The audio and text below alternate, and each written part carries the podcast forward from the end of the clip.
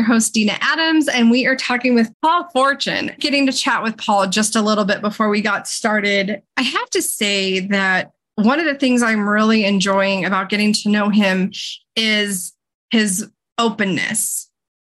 He just has this energy that I'm here and no matter no matter what it is, I am going to share even if it's hard because it's going to help somebody else. And I can really feel that energy come through that just the heart you have for people and the desire to allow your story to help others. So I'm really looking forward to hearing more from you and letting our audience just get to know you through this episode. So, Paul, thank you so much for being here today. Well, thank you. And thank you for saying that because one of the biggest things that I look at other people about is being authentic. And and I think that's what you said about me without saying that. So I appreciate mm-hmm. that that you, that you caught on to that. Is that that's what I want to be. I want to be authentic. I just want to show up as me, and I, I think that you're picking up on that, and I really appreciate you saying that. Absolutely. That's one of the things I love about getting to know my guests, even if it's five minutes or 30 minutes before a podcast. I'm a very intuitive, empathic person, and I like to get a feel for people instead of just I know I mentioned this to you before, other than just reading their bio, they can read the bio in the description, right? Mm-hmm. But that's not going to tell them anything really about the person. And I like alignment. I'm all about alignment. So when people are listening to this podcast, I like them to feel aligned with who they're listening to because they can listen to maybe 30 episodes. But if they're looking for someone who is their next step, and there's no part of our conversation that's about alignment.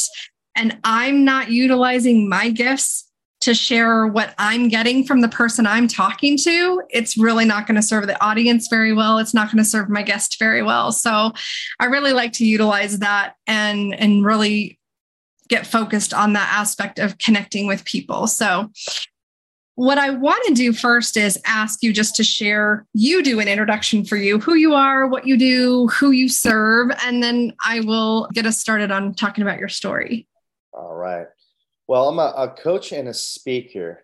And what I like to do, what what the truck, the trucks of what I do, my main title of what I do is taking back your pen and writing the story that you want for yourself, not for anybody else, for yourself because you are the author of your own story. So do not give up your pen to anybody else and let them write the story for you. Take back your pen and write the story on how you want your life to go. You are the author. And this is a passion for me because all through my life, people have wanted to take the pen from me and write the story they thought my life should go. And all through my life, I said, no, give me back my pen. I'm going to write the story on how I feel it should go. And that's what I've been doing since I was a kid, all the way to present day. I have my pen in hand and I'm writing my own story. So it's a passion piece for me. And that's that's what I share with my my audience that I'm speaking to or, or the coaching clients I'm working with, wherever I'm at, that is the crux of it. I love the part where you said take back your pen. And I, I think that hit me because I spent my life handing it to everyone else, telling me for me saying, You tell me how you want me to be so you'll be happy with me. So that you won't be mad at me, so that I I won't ruffle any feathers. So me being me won't cause you any problems and that's how i spent most of my life. And so to for you to be sharing with people and do you hear an echo? I i don't hear an echo no. I hear i hear an echo. I'm going to turn my speaker down. Okay. I can edit that out. Okay. On the podcast not on the youtube channel. I think it's so important for us to inspire and encourage others. And I love that with the way you're talking about to take back your pen, it's telling people to stop giving away your life and letting other people control it. And I feel like there's so many of us, especially people pleasers like me, where we want to please other people so much that we will take a piece of ourselves and set it aside and believe that it's not valid and it's not relevant and it's not valuable because it, other people don't see it that way. And so I love that your focus is to help people take back their pen, own who they are, love themselves completely. Like, this is what I get out of this very short statement that you shared. And run with it. You know, don't run with pens or scissors or whatever, but you're going to run. Like, you take that pen and it's nobody else's right to say what you should or shouldn't write with that pen. And that's a very that's a very powerful thing. Yeah, you hit the nail on the head. That's exactly what the crux of my coaching is all about and what I'm speaking about is that living your true self. We got one life to live, so we might as well live it the way we want to live it. And it's a shame. I've interviewed people in their 70s and 80s and 90s, and they talk about, oh, I could have invested in that, or I could have traveled there, or I could have lived there, or I could have married this person, or I could have done this. You know, it's all about the regrets. And a lot mm. of it mm-hmm. has to do with what you just talked about being a people pleaser and not living their authentic life. And that's what it's all about living that authentic life getting into older age going, man, I've had a fantastic life. Yeah, I failed a lot, but I've gotten back up and I've done it my way because that's the life I wanted to live. I love that. So I want to start. I, I'm going to let you start where you want to with your story. Uh, just a little background. Paul was born with cerebral palsy, and the doctors told his mom he would never walk again. And so I would love for you to share a couple of things around that story when you're sharing it is I mean, obviously, that's a physical, mental, emotional, spiritual struggle that you're facing, right? Your mom was going through. And then there's a, there's either a collective of moments or a defining moment where something shifted gradually or in an instant that said, I'm not going to accept this. And here's and, and so share with us what that looks like and what you did to choose to keep moving forward through that. Absolutely. Yeah. So let's let's just start at the beginning. You you mentioned I have cerebral palsy. And if your viewers don't know what cerebral palsy is, it's lack of oxygen to the brain. Normally, it happens at labor. And as a result of this lack of oxygen to the brain at labor, it can leave one side of the body paralyzed. It can affect your speech. And these things are permanent, generally happens to the right side of your body. So when I was born, I wasn't moving the right side of my body very much. And naturally, my mother was concerned about that. So she took me to a doctor to get testing to see what was going on with me. And that's where I was diagnosed with cerebral palsy. And this first doctor told my mom that I would never, ever be able to walk. And when I got to a certain age, it would be a good idea to get me used to being in a wheelchair because that was going to be my life going forward. I've had many conversations with my mom about that, that moment that she had that, that conversation with that doctor. Mm-hmm. And she told me that night, I think she said she cried herself to sleep, wondering what the life was going to be for her baby boy, the challenges that I was going to have to go through as a child and as an adult, not being able to walk. What age were you when they diagnosed you? I was probably a couple months old. Okay.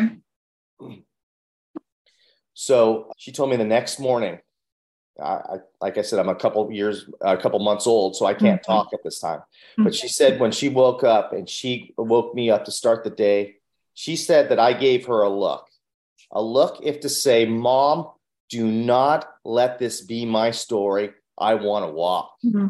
And that mama bear inside of her started roaring. She got a second opinion, a third opinion, a fourth opinion, a fifth opinion, finally found a physician willing to help. And with this physician's help and me doing physical therapy five to six times a week and my mom's unrelentless attitude to make sure I was walking, I was walking between age two and three. And I asked my mom about that. What, was there a number on where you were going to stop to get an opinion? And she said, no, there was not a number. I wasn't stopping. It was going to happen she had this will that I was going to walk. She was going to do whatever it took. Mm-hmm. She was going to go travel the world if she had to to make sure I was walking. So I was walking between age two and three. Now I don't really remember that, but obviously that's a huge feat in my my young life when before the doctor said that wasn't going to happen for me. But right. I do remember being put into soccer roughly when I was about five or six years old. And at the time, I probably could run about 25 to 50 yards before my leg would give out. So mm. on the soccer field, I'm pretty much standing there where kids are playing soccer around me. I remember one day after practice, I was just fed up with playing soccer because kids are teasing me. I'm not having fun. I was going to tell my mom, I don't want to play soccer anymore. That's done. I'm it. Done. And I remember what my mom told me that day because it stuck with me to this day in my personal life and in my professional life. She said, Paul, if you do not want to play soccer anymore, that is fine. But you need to honor your commitment. So you need to finish out that soccer season. And if you don't want to play soccer after that, you do not have to play soccer anymore. Mm-hmm. And that's exactly what has happened. I'm 42 years old and I haven't played soccer since I was five years old. but I did finish out that soccer season. I honored my commitments. And that's just it, it, it, it now it's that's ingrained in me now. Like when I set when I when I'm commit to something, I finish the commitment, and then after that, I evaluated if that's something I want to continue or I don't want to do that anymore, and it stuck with me at that young age. But after that soccer season, I was probably maybe a year after my soccer season, I got a, a surgery that was pretty much a game changer for me. It tightened up the tendon in my foot, gave me a little bit more spring in my step, and kind of took away the pain I was feeling when I ran. I didn't know how big of a game changer it was until I, I switched schools around this time. And I remember my first day of PE, physical education. We did our stretches, and the the teacher says, "Okay, guys, run a lap." And I'm thinking to myself, "Here we go again. I'm going to run 25 to 50 yards. I'm going to have to stop. These kids are going to see that, and they're going to start to tease me." But because of the surgery was different, I was able to go past that point where I normally have to stop. And I remember saying to myself, Come on, Paul. You got this, buddy. Keep going, keep going, keep going. And I finished the lap with the other kids. On the outside, I kept it cool, but on the inside, I was like, yes, yes, yes, yes, yes. It was, the first time in my young life where I just fit in with the kids. I didn't stand out. And, and because of the surgery, things got easier for me, but I wouldn't consider them easy. So I still kind of walk with a little bit of a limp and I still mm-hmm. held my right arm a little bit differently. My parents got divorced when I was about like 11 or 12 years old. So I had to switch schools. And that's a tough age to switch schools. It's middle school, junior high, whatever you want to call it. Kids are going through hormonal changes, they're becoming teenagers. And a lot of these kids that this new school is going to have been going to school with each other for years and years, and they've already formed their cliques and they don't have any time for anybody new. So just being a new kid alone is going to be tough in that environment. But I'm a new kid who, like I said, walks with a little bit of a limp and holds his right arm a little bit differently. So I was a little bit different than the other kids. And I could not make any friends at this school. I was bullied, spit on, teased, tackled, you name it, they did it to me. And I came from this old school mentality that you didn't squill, you didn't tattle. So I held mm. all this pain inside of me. And, and it, it just was, it's just a rough time in my life. And then on top of this, I was raised Catholic. So my mom wanted me to go to a Catholic high school. So I had to take an assessment test to see where they were going to place me when I got to high school. Well, mm-hmm. I pro- I bombed the test because I met with when I met with the principal and my mom.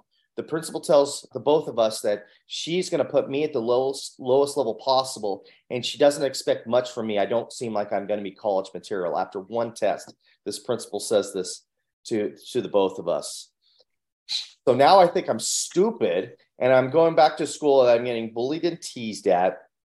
And this is going back to your point, your point where you where you asked me about was there kind of a pivoting point? Well, this is kind of where it happened. I just was fed up with feeling angry and sad all the time. I knew those weren't my go-to mm. emotions, but because of the environment I was in, those were the emotions that were coming up most of the time. And I was sick of feeling that way. So I thought, what if I focused in on something? What if I focused in on a goal or or, or something I could put all my attention there and that will help me ignore the noise that was feeling outside of that. So mm-hmm. I thought, what could my goal be? And at the time, I loved, loved, loved baseball. So I said, what if I tried to make my varsity baseball team in high school? So I started playing fall ball, winter ball, spring ball. And if I wasn't doing that, I was throwing a tennis ball against the wall. And I was doing this constantly. And while this was going on, while I was going through this journey, a coach comes up to me and goes, Paul, you play a lot of baseball. What do you want to do with this? And when the first few times he asked me that question, I, I just I just didn't want to tell him. I didn't want I was embarrassed to tell him that somebody with cerebral palsy wanted to make a varsity baseball team. So I just said, Oh, I just love baseball. But he kept asking me that question. And he caught me at a weak moment because I just blurted out, I want to make my varsity baseball team. And I'm like, oh crap, I can't believe I just said that.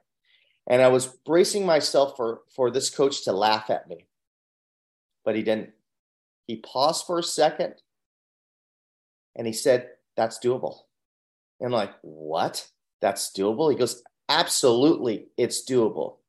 But you got to have other people keep you accountable for this goal. And I'm like, What is this guy talking about? Other people keep me accountable for this goal. And he goes, he goes, after practice tomorrow, you're going to go fr- in front of your team and you're going to tell your team that this is your goal. And I'm like, no, no, no, no, no, no, no, no, no, no. I don't want to do that. I don't want to do that. They're going to make fun of me. They just start accepting me. He goes, Paul, there's going to be weak moments in your life going after this goal where you're going to need other people to lift you up on one of these weak moments. So they need to know your goal. So I said, okay. So reluctantly, after practice, I was shaken and I went in front of the team and I told the team my goal. And again, I was bracing myself uh, for them to laugh at me as well. And they didn't. They clapped for me. And while I was going through this, I know this now. I didn't know this when I was going through this, but I started to send a different energy out towards kids. I started mm-hmm. to gain more confidence in myself, my shoulders back, my head up. And as a result of this new energy I was sending out to these kids, they started sending a different energy back towards me. In other words, instead of bullying and teasing me, they started rooting for me. So my high school career was much, much different than my middle school career, all because of how I carried myself. And that alone is the win. But the cherry on top of the whole thing was I was able to make my varsity baseball team as a junior and a senior. And my senior year, I pitched a three hit shutout. They poured the Gatorade on me, and I felt so alive. I felt so good. I, I was the top of the world. I graduate high school and I start to really reflect on that goal that I set for myself years earlier about making the varsity baseball team. Like I said, when I first made that goal, it was just a way to ignore the noise. I really didn't think mm-hmm. I was mm-hmm. going to make the team, but I was able to do that. So I started to reflect on what that principal said to me years earlier about not being college material. See, all through high school, I mailed it in. I just did enough to stay eligible to play baseball because I thought, what's the point? I'm not smart. I'm not going to college. Just do enough to get by and, and move on. There's no need to waste time doing anything further. But I thought, man, if I could make this goal happen about making a varsity baseball team, why can't I set another goal for myself to say that I am college material? So I enrolled into a junior college because that was the only place that would accept me at the time.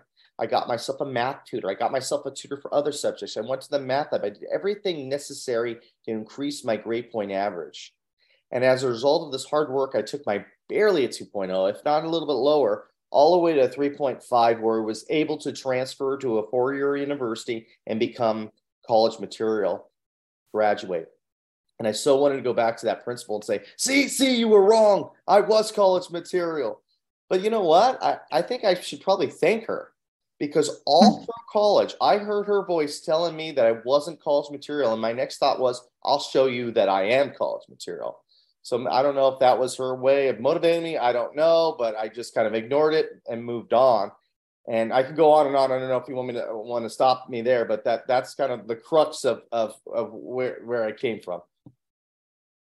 So there's so many things that you shared that it got me thinking, and I'm sure our listeners too, of what their experience was like.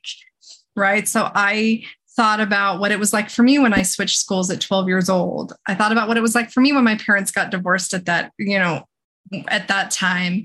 I thought about what it was like for me getting bullied and going through all the crap I did in middle school. And when you're taught and in high school and being told you're never going to be able to go to college because you're not good enough, like it's so crazy, like just to hear somebody else say all these things. And I think to myself and go, that's how I always wanted to be. When someone said I couldn't do something, I always heard of these people, these people who would be like, Yeah, I'll show you. and do it anyway.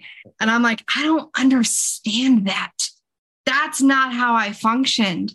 And so I would hear these stories of people saying, I wasn't going to accept it. And they had something that I wanted. And what I learned was they're wired differently than I am. They have different attributes that are super strong that are not strong in me.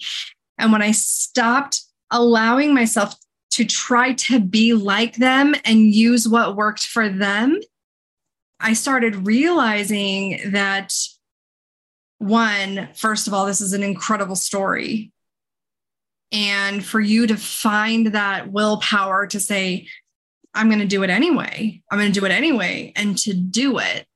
Because even people who that is a natural thing for them, they will fight it and not everybody who is capable of doing that will do it but for those of us who are not like that that's that doesn't fuel us that drops us faster than you know a hurricane does a tree like you know that's something that would stop me in my tracks debilitate me and i would go deeper and deeper into my all my mental health issues and everything. And so what i learned is and, and hopefully some people will will take this from this conversation when you hear a story like paul's and you don't show up like that in the world and when he says something that fueled him but you know it tanks you all you have to do is figure out what does fuel you because we're all different and for you to be that little kid going, come on, you can do this in your head. I'm sitting there hearing all the negative thoughts going, every reason I shouldn't be doing this. right. And we all go through that where we're, there's a whole spectrum of how we talk to ourselves, how we push ourselves, what fuels us, what stops us. And what I take from this story is you never even though other people were telling you no, you looked within yourself to find the yes and to give permission and you didn't wait for everybody else to give you permission you you chose it to give it to yourself and i didn't learn how to do that until much i'm not even going to tell you much later in life right my my youngest kids were almost ready to graduate high school when I discovered, oh, all I have to do is give myself permission. What? Like, I mean, I heard about it and I heard stories like that. But even when, you know, my youngest were in middle school, my oldest were graduating high school, I still didn't grasp the concept and the understanding. It took time for me to dig deep into myself and figure out what that meant for me. And so, hearing a story like yours before I understood I was allowed to give myself permission, to hearing it after, the response I have inside of myself is very different. So, I want to encourage people with this for a moment before we continue with his story.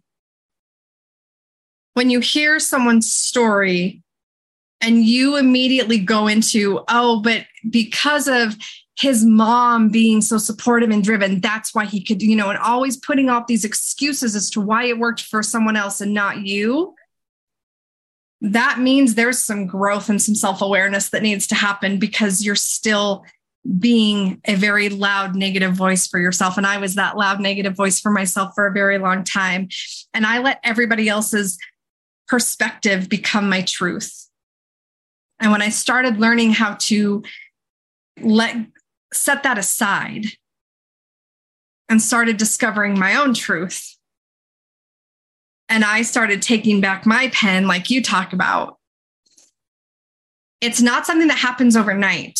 Like listening to your story, this was not an overnight thing. This was years of going through bullying and negative, I'm sure negative self talk, even, and hearing other people speak negatively over your life and and what i want people to really get is that if you're going through a story like paul's or you're going through a struggle of any kind do not compare someone's highlight reels, someone's aha moments, someone's, you know, end of the movie to your very beginning. Right? We tend to compare where we are to someone else's coming out on the other side. And so I'm hope I'm hopeful this is encouraging to others like it is to me. Because this is like I'm just sitting here going, oh, I went through that. Oh, I did that. Oh, yep, I know what that's like.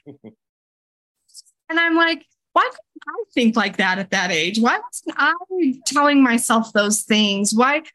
But you know what? I was, but everybody else's voice was louder than my own. And I didn't have,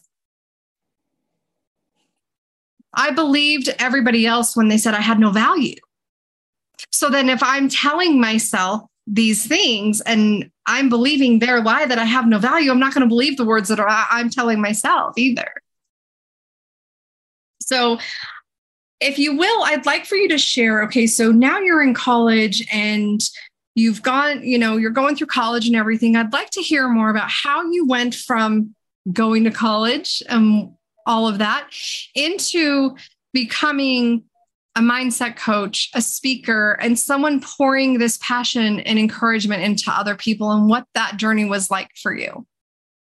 Absolutely. So I graduate college, like I mentioned. I have no life experience whatsoever. I'm 22, 23 years old. I have no idea what the heck I want to do with my life. I had a family friend who was in the banking industry, the mortgage industry, and he said, Hey, we're hiring mortgage loan officers. Would you like to give it a go? And I'm like, I got nothing going on. Let's go. Let's try this out. so we, so I, get in, and this is my first real job. I mean, I, I worked other jobs. I worked fast food and other other things, but this is my first out of college job. So I got to wear a Your nice first adult job. exactly. My first adult job. Yeah. I got to wear a long sleeve collared shirt and I, am feeling good, right? I'm feeling excited to go to, to go to work. And uh, I get there and no one wants to talk to me. I'm sitting alone at lunch. I'm like, man, I haven't felt this way since middle school. What in the heck is going on here? And I realized what the deal was. They knew that I knew the CEO of the company. So it wasn't because of my talents, it's because of who I knew. So what they were going to do is they were going to chew me up and spit me out because I didn't belong there. So I would I dug in. I'm like, I'm going to show these people that I, I do belong here. So I had a positive attitude. I didn't complain about the workload. I worked the long hours, and from afar, because they didn't want to talk to me, I was observing what the top loan officers did in the company.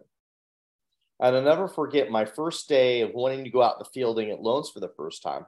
I had my rate sheets ready and I was going to go out the door. And I remember my family friend CEO stops and goes, What are you doing? I'm like, I'm ready to go. I'm going to go out and get loans. And he looks at me and goes, No, no, no. You are not ready yet. Let's get you a little bit more training and then we'll send you out in a few months. And I'm like, No, no, no, no. I got this. Let me go. Let me go. And he was 100% right. I needed way more training. I was falling on my face left and right. I was getting abused by these clients because I didn't know what I was doing. But months would go by and I started to realize what value I could add to these hmm. clients. Mm. And I started to bring in loans and more loans and more loans. And two years later, I became a top producer in this company. And the people who didn't want to talk to me when I first got there are now coming to me with questions on how I was able to turn things around at such a fast clip and I loved what I was doing. It was amazing what I was doing. I couldn't wait for Mondays. I was living for Mondays. I loved going to work. I, I thought this was going to be my my life's work. That's amazing because you don't hear that from many people. no, especially at that young of an age. I was in right. my mid twenties at the time. And then 2008, 2009 hit, and the economy tanked it. Yeah. And that whole company that I was working for, they were no more they went belly up and I have to get another job. And that company went belly up. This happened about three or four times. And I was starting to really lose the luster of being in the mortgage industry.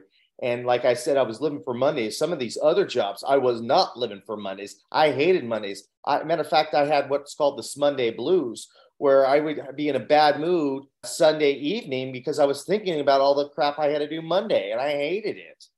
So it was just a, it, it's just a hard time in my life. Like what do i want to do? What is going on? I don't want to do this anymore. I'm not having fun. It's just it's just a stress. I'm just, i constantly stressed. I'm not sleeping. I'm drinking too much. This is just not good. Mm-hmm. Then uh, the last place I was at, they brought in this motivational speaker to, to drum up the sales numbers, you know, to, to get us in a, in a great mood. And I'm rolling my eyes, hearing about like I'm going to this motivational thing. I'm like, this is nonsense. I know how to sell. What a waste of time, this and that, whatever. But I get in there, and that guy blew me away. The guy was awesome to the point where I had to talk to him after to tell him how great of a job he did. And mm-hmm. he was mm-hmm. so gracious to me. He allowed me to pick his brain a little bit. He said he started as a life coach. And I'm like, what in the heck is a life coach? And he explained that to me. I'm like, you know what? Maybe that's what I need to get into. Maybe that's what I want to do. So on the off time of doing the mortgage stuff, I was going to school, getting my coaching certificate on the off time and I started telling my co my coworkers and my friends that I wanted to get into this coaching stuff, this life coaching thing. And pretty much all of them are humoring me and going, okay, life coach, go ahead and save the world. But before you do that, can you bring a couple loans into us? So nobody was really taking me seriously. Mm-hmm. then I started getting my website up and I, I started posting things on my social media. And at the time, the legal team got wind of what I was doing and they pulled me aside and said, What is this? That you're doing here? And I was very, very transparent. I said, you know, the mortgage loans is going to be my full time job, and this is going to be a side gig for me. And they said, this looks like this could be a conflict of interest. We're going to get back to you. And I'm thinking, uh oh, that does not sound good. And wait, wait, wait, wait. I got, I got to stop you there. Yeah. A conflict of interest, uh-huh. mortgage loans, mm-hmm. and life coaching. Yeah what first goes through my head is one, people fear things they don't understand. Mm-hmm. So if you're out there looking to be a life coach and you're coming up against some of these challenges that Paul did, know that it's normal. There's a scripture that says a prophet is not known in his own land. And so when you're around people who are familiar with you, they will not see the value in what you can bring to the table because they knew who you were before you got into that. And they don't understand how you can be that thing, whatever it is, unless you went to a college and you got a degree and that makes sense to them. So I just want to encourage people with that for a second as you're talking about that, because that was like, people don't understand. So please continue. Yeah, yeah, absolutely. So they came back with this report of five page report of what I couldn't couldn't say. And I looked at this report and I'm like, there's no way I'm going to make any traction in the coaching world if I follow this to the T. So I thought I'm going to have to make some changes. So for a year, I didn't do any coaching, didn't post anything about coaching. I just did mortgage stuff. And mm-hmm. what I was doing is I was paying down all my debts, all my debts.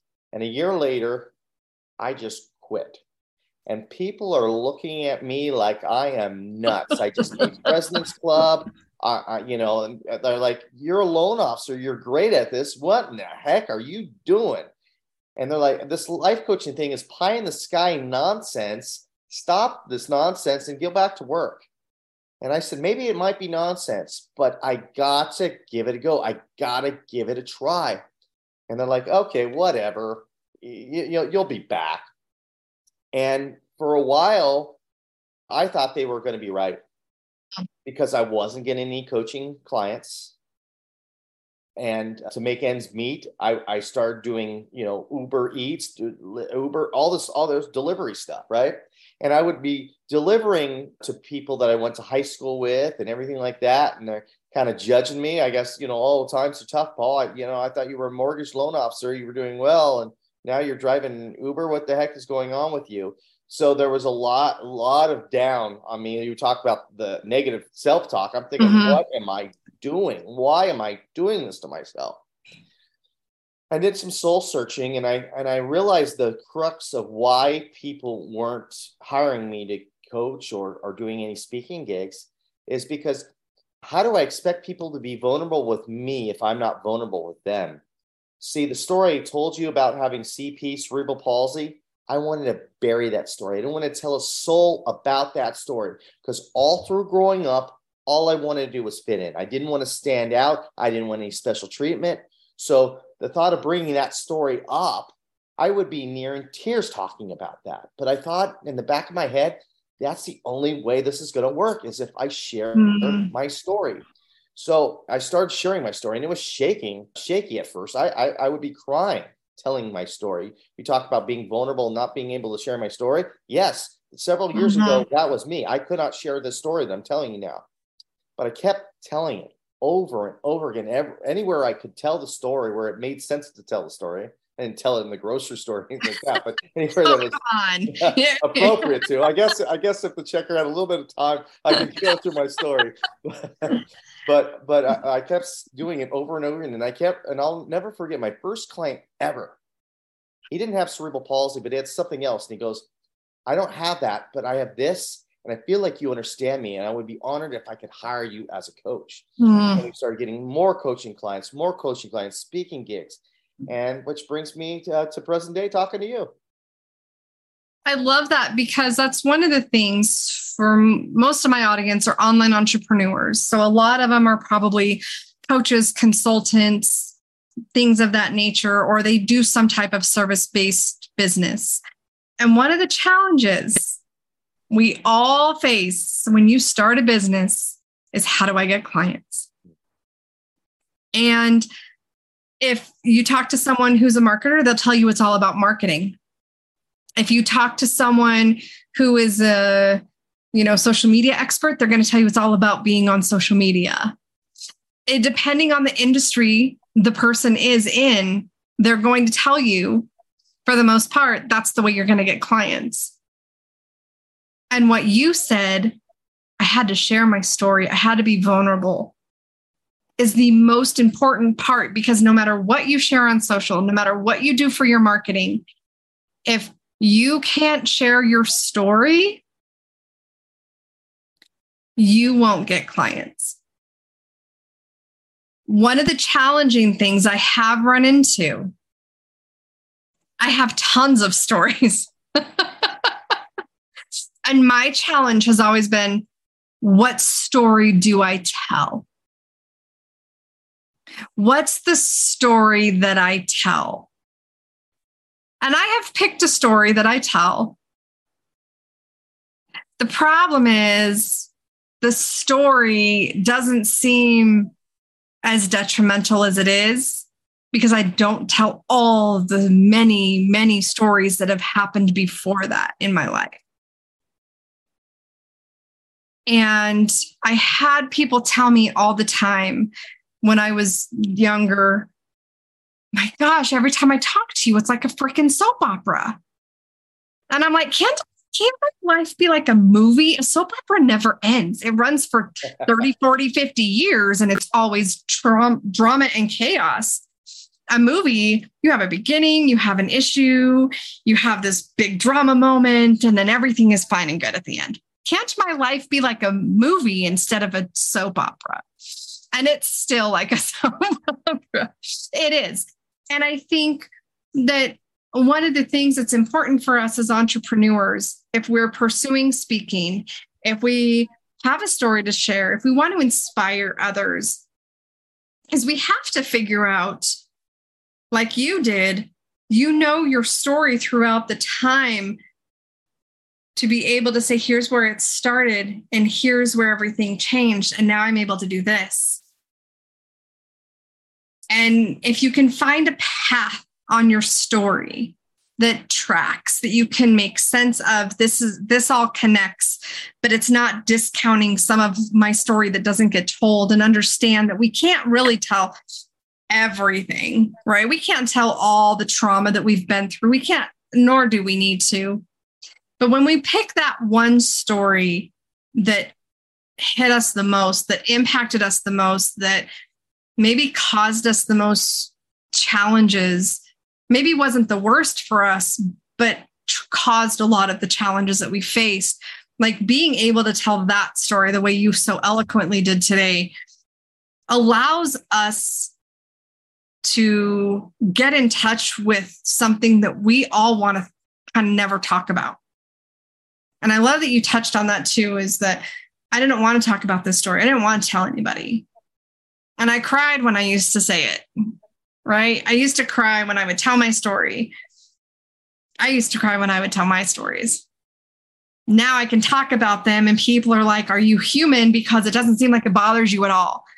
And I'm like, No, I just know that I don't need to be emotional about it right now. I don't have to be in that space emotionally for me to tell the story and still have you know that it was hard and it, it was painful. And there were things, there's lessons that we learn on these journeys that help us be better for others. And so I appreciate you being willing to share your story because it's it one, if anyone's wanting to learn how to be a speaker, just replay Paul's section of this when he tells his story. There's there's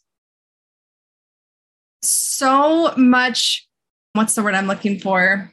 Finesse in how you share it. But for those of us who are not storytellers, but we're fact tellers, there were pieces that I could pick up on that was like, oh, that's something I could do better. Like, even if I just set the whole story aside and listen to how can I be a better speaker? How can I share my story? What if I've never shared my story and I want to be able to share my story? I want to encourage all the listeners go back and listen to Paul's story.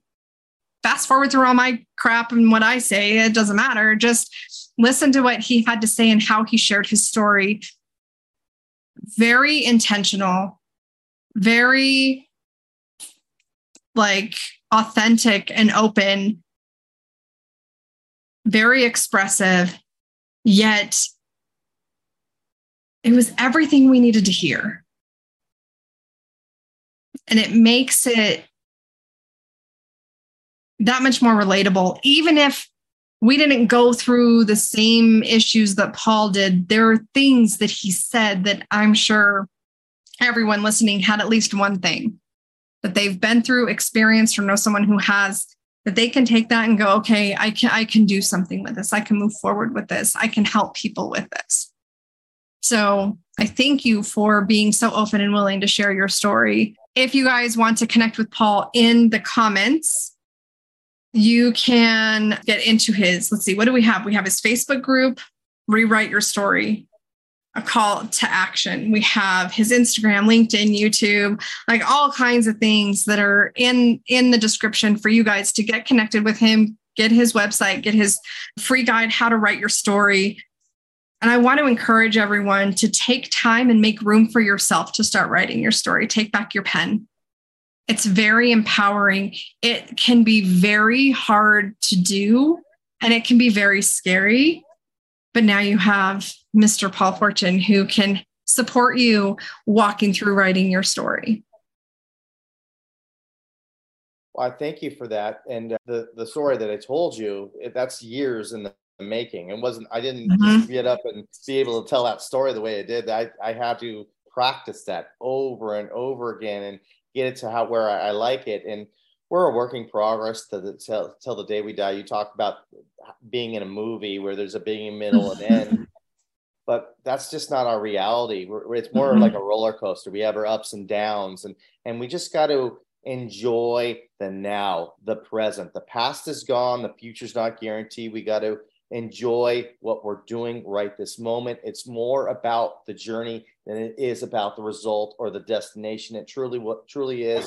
Going back to playing high school baseball, the the the win there was the journey of going through that and making friends through the journey. I mean, the cherry on top was I was able to make the varsity baseball team, but the, the meat of it was I was able to make friends going through the journey. And uh-huh. that's what we have to do. Whatever goal that you set for yourself, I know there's going to be elements of that, that goal that are going to be hard for you. I get that. But you got to be able to enjoy the journey to get there because if you don't, I question if this is something you really want to do. Why is it so painful to get to this point? So just really think about that. When you set a goal, you should be enjoying the, the process of getting there. Again, like I said, not everything's gonna be sunshine and roses getting there. You're gonna have points where you're gonna be low and angry and sad. I get all that. But overall, right. it should be enjoyable. I agree with you 100%. So, thank you again for being here. If you guys if your if Paul's story resonated with you at any point and you feel like he might be that next step for you, check the links in the description below, get connected with him. And I know he would love to hear from you. I enjoyed our conversation. Thank you so much. Thank you.